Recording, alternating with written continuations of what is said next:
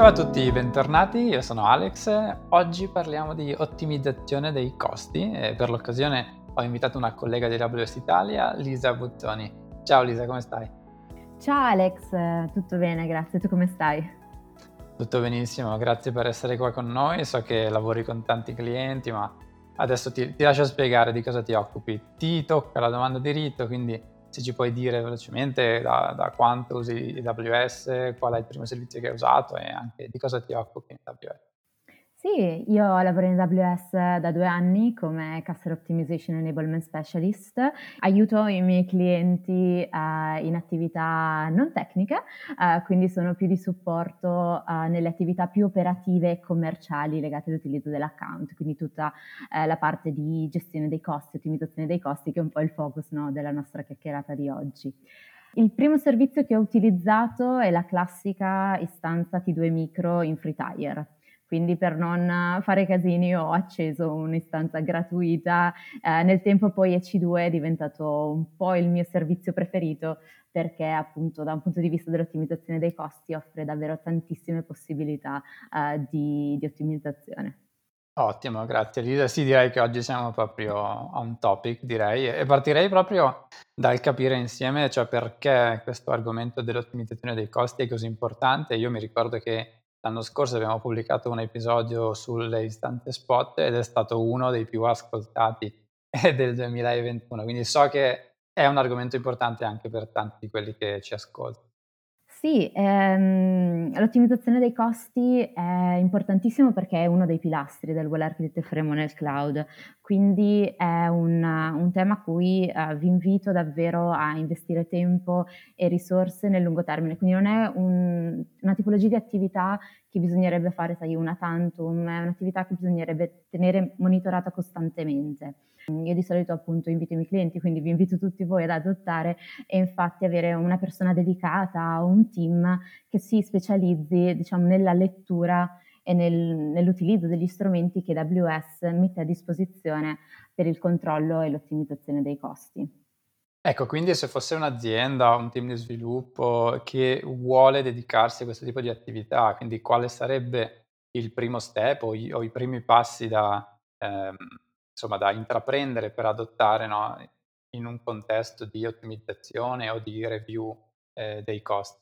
Sì, certo. Um, prima di affrontare più nel dettaglio il tema dell'ottimizzazione dei costi, appunto capirei se appunto le persone che lavorano nel mio team o comunque nella mia azienda conoscano bene i concetti di gestione dei costi. Quindi non solo appunto um, una lettura dettagliata, l'utilizzo degli strumenti che AWS mette a disposizione, quali il Cost Explorer, quindi uno strumento che ci dà la possibilità di vedere nel tempo come è cambiato il mio utilizzo delle risorse, i costi associati ad esso, piuttosto che i budget, quindi aver uh, impostato delle notifiche che mi arrivano nel momento in cui io raggiungo una determinata soglia di costi di utilizzo, il nostro Trusted Advisor, che è un nostro, uno strumento, io lo chiamo partner, uh, nella gestione dei costi perché ci aiuta a verificare se ci sono delle risorse che non sto utilizzando in modo ottimale oppure se ho delle opportunità anche di ottimizzazione oppure il Compute Optimizer, che è uno strumento che otti- mi aiuta a ottimizzare, mi dà delle raccomandazioni sia da un punto di vista tecnico, eh, leggendo le metriche di CloudWatch, che è uno strumento che sono sicura tutti voi utilizzate eh, nella lettura dei servizi AWS, ma eh, ci dà una mano anche nell'ottimizzazione economica, appunto con delle raccomandazioni sia di upsizing piuttosto che di downsizing, quindi comunque di ridimensionamento delle mie risorse. Ma oltre a una lettura, diciamo, degli strumenti, eh, il mio consiglio è quello di valutare eh, una strategia multi-account, quindi creare la cosiddetta AWS Organizations, eh, che ci permette quindi di dividere gli account per diversi obiettivi. Le varie strategie sono eh, creare un diverso account per un diverso ambiente, piuttosto che avere l'account per i progetti, applicazioni o business unit. Perché mm, una strategia multi-account è importante in un contesto di gestione dei costi? Perché ci permette di essere sicuri che stiamo utilizzando per l'obiettivo dell'apertura di quell'account specifico solo le risorse necessarie al raggiungimento di quello scopo, ma anche perché tutti i nostri strumenti di gestione dei costi che ho appena menzionato ci danno anche la possibilità di avere una vista per account, quindi vedere nel dettaglio ogni singolo account che servizio sta utilizzando e quanto mi sta costando, quindi fare delle azioni più mirate su quello specifico account. Un altro fondamentale, chiamiamolo così, oltre alla strategia multi-account, quindi AWS Organization, è il tagging, quindi l'assegnazione di un'etichetta uh, alle mie risorse che mi permette di entrare ancora più nel dettaglio di quanto uh, mi sta costando una specifica attività. Faccio un esempio, uh, sono un'azienda che ha deciso di avere un solo account, quindi non, di non avere una strategia multi-account per determinati motivi, però voglio sapere quanto mi sta costando un determinato progetto, una strategia di tagging, quindi assegnare l'etichetta progetto alle mie risorse, mi dà poi la possibilità tramite i miei strumenti di capire nel dettaglio quanto ho pagato per quel determinato progetto. Quindi queste sono un po' diciamo le basi, un, diventare esperti, diciamo così, in quelli che sono l'utilizzo degli strumenti della gestione dei costi e capire bene quali sono i fondamentali e le best practices di AWS relativamente a, a questo tema. E inoltre ovviamente ci sono altri step che consiglio di intraprendere prima di uh, pensare che diciamo un po' mh, l'errore di valutazione più comune, ovvero associare soprattutto in, nel cloud eh, l'ottimizzazione dei costi con l'acquisto magari di istanze riservate o di piani di sottoscrizione. Questo perché prima di fare l'acquisto di determinati piani che eh,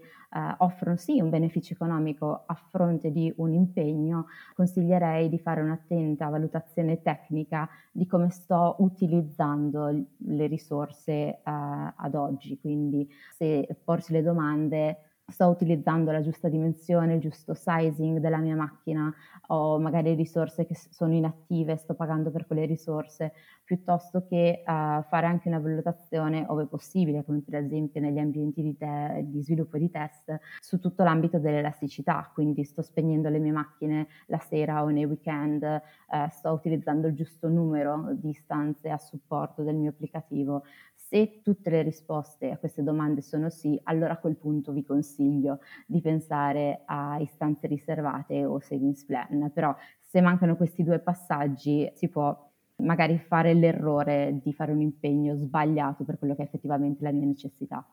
Ok, quindi supponiamo di avere già fatto no, un po' di right sizing e un po' di ottimizzazione lato, lato scalabilità, spegnendo quello che si può spegnere. Se andiamo verso questa direzione di usare istanze riservate o saving plan, cioè come, come si approccia questo mondo, ehm, ci potresti spiegare un po' di cosa si tratta e, e come funziona? Sì, certo. Allora, istanze riservate eh, e savings plan, nonostante magari il nome istanza riservata ci può portare un attimo in confusione pensando che stiamo comprando delle, do- delle macchine diverse no? rispetto a quelle che acquistiamo di solito in on demand, stiamo parlando invece in entrambi i casi di piani di acquisto quindi l'on demand è un'opzione di acquisto, istanze riservate e savings plan sono anch'essi opzioni di acquisto. Come le chiamiamo noi in AWS sono istanze riservate e savings plan come dei buoni sconto o dei coupon che danno uno sconto orario rispetto al prezzo dell'on demand di una risorsa o più risorse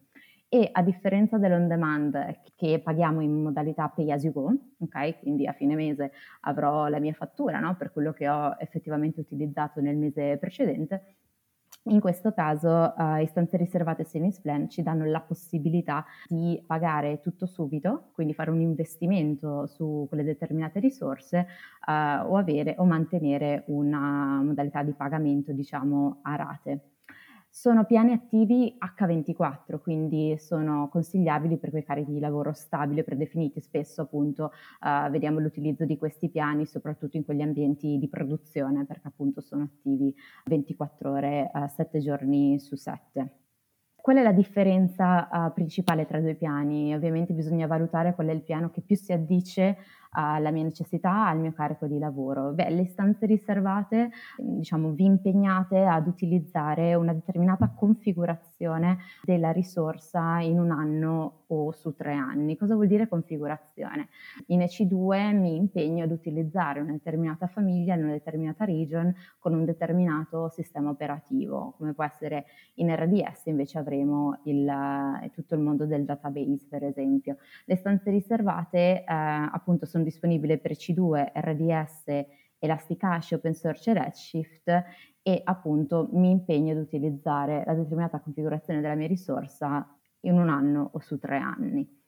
Per EC2 abbiamo diciamo, una piccola eccezione alla regola, uh, perché solo per questo servizio abbiamo la possibilità di acquistare istanze riservate convertibili che ci danno la possibilità di cambiare alcuni parametri uh, della mia risorsa, come per esempio la famiglia o il sistema operativo. L'unico diciamo, parametro che non si può cambiare è la region, in questo caso nelle istanze riservate è l'unico parametro che rimane diciamo, fisso.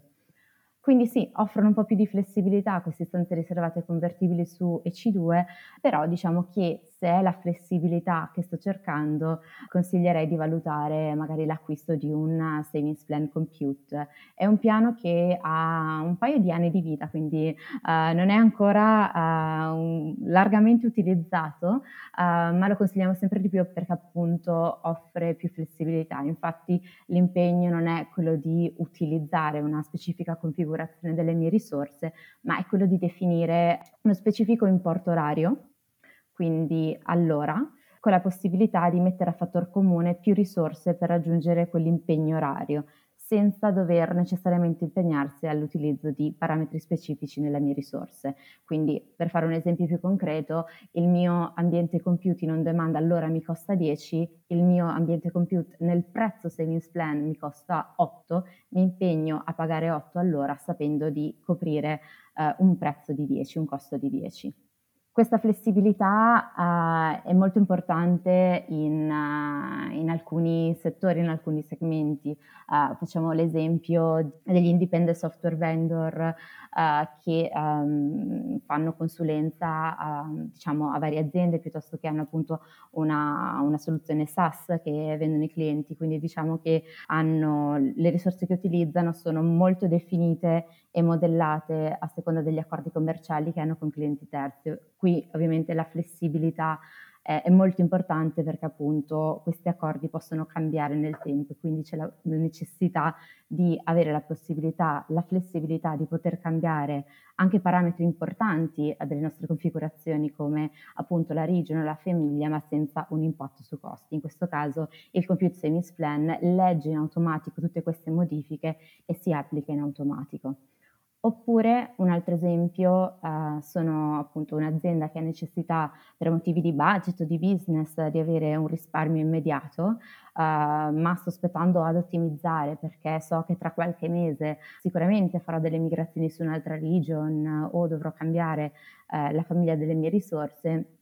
a questo punto faccio un savings plan compute che magari mi permette di risparmiare un po' meno rispetto a un'istanza riservata, ma ho la flessibilità poi tra qualche mese eh, di poter fare tutte le modifiche necessarie per il mio nuovo carico di lavoro. Ok, quindi ci sono un sacco di modi per cercare la flessibilità o il maggior risparmio. Ti volevo chiedere, Lisa, se ha senso, se ci sono casi in cui ha senso utilizzare più di una di queste opzioni per, per andare a ottimizzare i costi.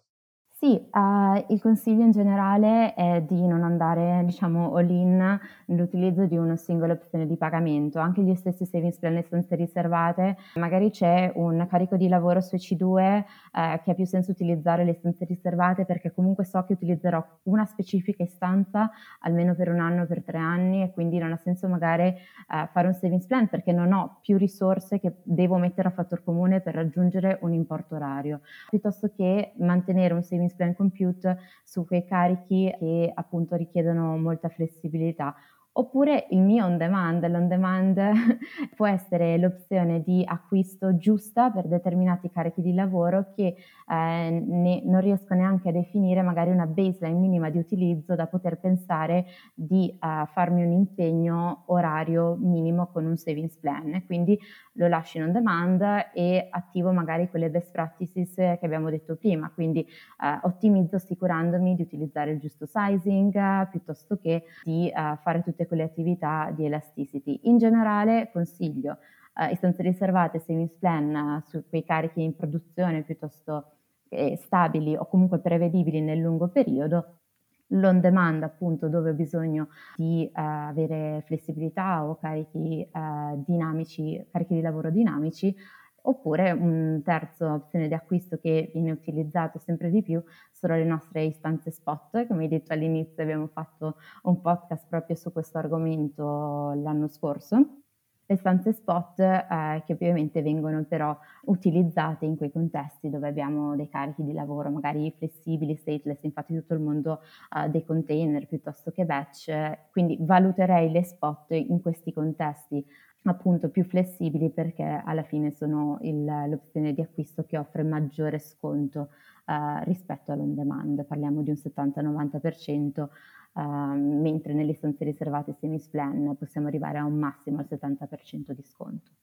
Molto bene Elisa, tutte queste opzioni che abbiamo visto finora riguardano principalmente eh, la capacità computazionale, no? Magari sì. sì, c'è RDS, c'è il discorso database, ma principalmente si parla di ore macchina, no? E ci sono altre cose che può aver senso ottimizzare, no? Da un punto di vista dei costi, come, come ulteriore step. Sì, sicuramente un servizio che offre anche in questo caso diverse opportunità di ottimizzazione è lo storage, quindi uh, parliamo soprattutto sicuramente di S3 chi utilizzerà il servizio saprà che abbiamo diverse classi di S3, partiamo da un S3 standard fino a un Glacier. È molto importante in questo caso scegliere la giusta classe di, di storage a seconda diciamo, dell'utilizzo che ne faccio dei miei bucket e dei miei oggetti. Cosa vuol dire la valutazione in questo caso? È con quanta frequenza ho bisogno di accedere a quel determinato oggetto, a quel determinato bucket e quanto tempo, quindi parliamo di millisecondi, minuti, ore,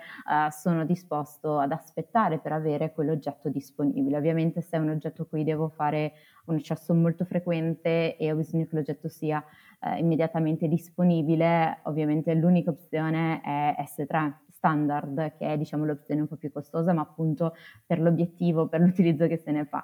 Invece se parliamo magari di dati di archivio, uh, consideriamo più uh, magari un, un, Glacier, appunto un Glacier di Parchive, uh, che di Parchive addirittura può arrivare a un, uno sconto rispetto, uno sconto, un prezzo diciamo inferiore rispetto alla standard di anche circa il 95%, mantenendo però quelli che sono i benefici, quali la sicurezza e la scalabilità di S3 un appunto che viene diciamo, spesso fatto su Glacier, no? storicamente il compromesso da accettare con Glacier è sì che è una, una, classe di storage molto vantaggiosa dal punto di vista economico, eh, ma diciamo, il tempo di retrieval era diciamo, molto alto, parliamo anche eh, di ore su di Parchive. All'ultimo reinvent abbiamo annunciato appunto Glacier Instant Retrieval che è un'ottima soluzione per quelle realtà, eh, mi viene in mente magari il, tutto il contesto finanziario, giuridico, che hanno la necessità di archiviare no? tantissimi file, ma nel momento in cui quel, quel file, mm, diciamo, c'è bisogno di utilizzare quel file, hanno bisogno che sia disponibile immediatamente. Quindi appunto Glacier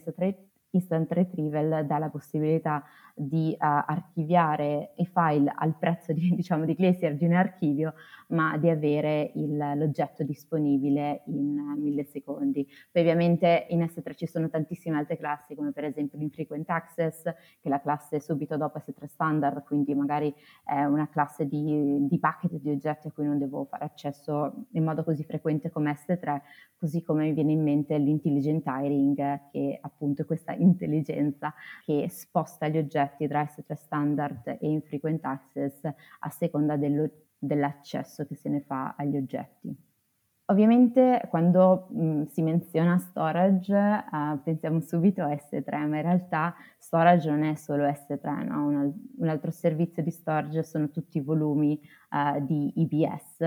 Un consiglio che che do sulla parte appunto di volumi è anche in questo caso essere sicuri che abbiamo scelto il giusto trade-off nella scelta di volume tra il prezzo e la necessità tecnica, perché di default viene utilizzato un SSD che è GP2 nel caso in cui sia necessario per motivi di performance usare il general purpose,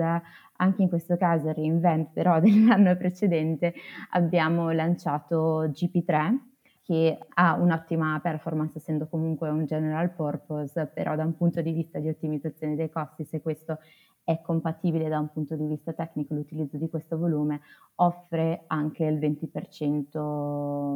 diciamo in meno rispetto, costa il 20% in meno rispetto a GP2.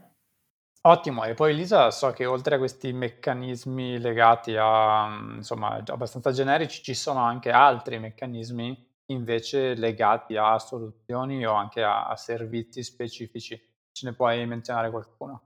Sì, certo, abbiamo prima parlato di savings plan per uh, compute, quindi per um, i C2 tutta la parte di, di Fargate Lambda. Um, esistono i savings plan in realtà anche per, per SageMaker. Uh, diciamo che il meccanismo è il medesimo dei savings plan a compute. Uh, lo sconto si può arrivare rispetto ai prezzi dell'on demand è circa il 64%. In questo caso specifico, quindi uh, SageMaker, diciamo il caso d'uso di un savings plan è tutto il mondo, per esempio, di notebook, batch, training, tutte le istanze che possono essere messe a fattor comune in questo caso per il raggiungimento dell'impegno orario ottimale dell'utilizzo di, di SageMaker. Un altro meccanismo che è simile al savings plan ma differisce su alcuni aspetti, adesso vi spiego perché, eh, sono i savings bundle di, di CloudFront, perché è un po' diverso rispetto al, al savings plan perché prima di tutto la durata massima del nostro impegno, quindi a livello temporale, è di solo un anno, invece con i savings plan avevamo la possibilità di fare un impegno di un anno o di tre anni. Il pagamento, come ho detto prima, per quanto riguarda i savings plan, abbiamo la possibilità anche di fare magari un, un investimento upfront, quindi un pagamento tutto subito, chiamiamolo così, mm, nel momento in cui decido di fare questa sottoscrizione, mentre con i savings bundle uh, abbiamo un pagamento solo no upfront, quindi abbiamo solo delle rate mensili su 12 mesi e, uhm, a differenza degli altri piani il cui, ehm, diciamo il saving è variabile a seconda del appunto della tipologia di di piano che scegliamo, piuttosto che l'opzione di pagamento, la lunghezza del termine, in questo caso il mhmm, il saving, quindi il risparmio, è definito al 30% su una soglia di consumo minima definita da appunto chi utilizza il servizio, definita da voi. Quindi in generale, dato che il costo di CloudFront, uh, la mia spesa di CloudFront può variare mese per mese a seconda dell'utilizzo appunto uh, che uh, faccio del servizio, quello che il mio consiglio è quello di stabilire una spesa minima o media che avete nel tempo e di uh, considerarla diciamo, la vostra soglia di riferimento a cui verrà poi applicato il 30%. Comunque eh, la console AWS sia per le istanze riservate, i savings plan che siano questi compute o di SageMaker o la stessa console di CloudFront vi danno delle raccomandazioni su quale potrebbe essere il vostro impegno ottimale a seconda ovviamente dell'uso che fate del servizio. Quindi in generale, come dicevo prima, il mio consiglio prima di partire a fare delle considerazioni uh, di ottimizzazione è saper leggere al meglio quelli che sono gli strumenti che AWS, la maggior parte di questi sono anche gratuiti, mette a disposizione per aiutarvi sia a monitorare i costi sia ad ottimizzarli al meglio secondo quelli che sono appunto gli utilizzi orari che voi ne fate degli strumenti. Ecco Lisa, mi piacerebbe concludere se riusciamo a raccontare, no, un caso reale, un mhmm, un'esperienza vera di qualche cliente, magari qua in Italia, che sono riusciti a ottimizzare questi strumenti, no, in in un processo interno di ottimizzazione o di review, ehm, dei loro costi. Sì, uhm, mi viene in mente per esempio un cliente che opera nel diciamo, segmento delle assicurazioni. Ha applicato sicuramente la nostra prima best practices che ho menzionato all'inizio, ovvero quella di avere una strategia multi-account. Quindi ha adottato approcci diversi di ottimizzazione a seconda dell'account e dell'obiettivo di quell'account. Parliamo, partiamo per esempio dal, uh, dall'account di produzione, in questo caso essendo, come dicevo prima, risorse sicuramente che sono attive H24 7 giorni su 7, eh, l'ottimizzazione è avvenuta tramite un'accurata analisi di savings plan per la parte 10.2, quindi abbiamo fatto un'analisi su quali famiglie eh, in quali region utilizzare questo, questo piano di risparmio, mentre per EDS abbiamo utilizzato le stanze riservate. Per quanto riguarda invece l'ambiente di sviluppo di test, quindi parliamo di un secondo account, è stato fatto più un ragionamento di elasticity, di elasticità. Quindi il cliente ha implementato delle soluzioni che gli permettono di, in modo uh, automatizzato, uh, di spegnere le risorse la sera e nei weekend. L'elasticità non è sicuramente un, un, diciamo uno step da sottovalutare perché è un, um, un, processo che ci porta, se fatto bene, anche fino all'80% di sconto rispetto ad avere una macchina attiva in on demand H24. Un altro esempio è um, un'azienda che si occupa di telerilevamento radar satellitare. Eh, il servizio principale, come puoi immaginare, è um, S3 perché appunto hanno grossi volumi di foto e immagini che devono essere salvate per l'elaborazione dei dati radar forniti dai satelliti. In questo caso il cliente, essendo S3 eh, ovviamente il, il, servizio principale, il maggior chiamiamolo driver di costi, ha adottato una strategia di diversificazione delle classi di S3, utilizzando in modo massiccio Glacier Deep Archive per le immagini ovviamente eh, che devono essere archiviate perché ovviamente utilizza poi le immagini nel lungo periodo il cliente per eh, la rilevazione dell'espostamento della Terra, mentre per tutte le attività di calcolo che ho menzionato prima, eh, essendo queste per lo più containerizzate e in batch, ha utilizzato in modo massiccio le istanze spot. De- direi che il 97% delle istanze eh, che eh, utilizzano sono appunto state acquistate in modalità spot. Però ecco, il, il punto qui è stato che il cliente ha identificato come prioritario l'ottimizzazione di S3 che come dicevo prima magari è l'ultimo servizio che abbiamo menzionato uh, per quanto riguarda le modalità di risparmio, però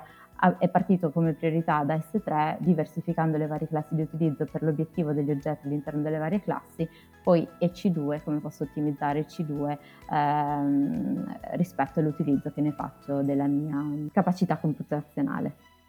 Ottimo, grazie mille Lisa, mi sembrano due esempi molto interessanti. Io mi ricordo che anche diversi anni fa parlavo con al- altri clienti che hanno fatto, avuto esperienze simili, eh, alcuni a volte devono effettivamente fare tutto un processo di refactoring per magari ridurre l'ordine di grandezza o anche di più di un'applicazione di workload, ma spesso, come dicevi tu, eh, il primo passo può essere insomma, partire dal grosso e provare a iniziare a fare micro ottimizzazioni qua e là, spesso molto facili, sono addirittura automatiche, quindi assolutamente consiglio anche di partire da qua. Lisa, io ti ringrazio tantissimo, è stata una bella chiacchierata e ci sentiamo presto. Ciao. Ciao, grazie a te per l'invito. Ragazzi, spero sia stato utile. Siamo arrivati al 79 episodio del podcast di AWS in italiano. Io vi do, come al solito, il promemoria. Ascoltatevi gli altri episodi, ci sentiamo su Twitter, unitevi al canale Slack della community italiana di AWS e noi ci sentiamo come sempre lunedì prossimo. A presto, ciao!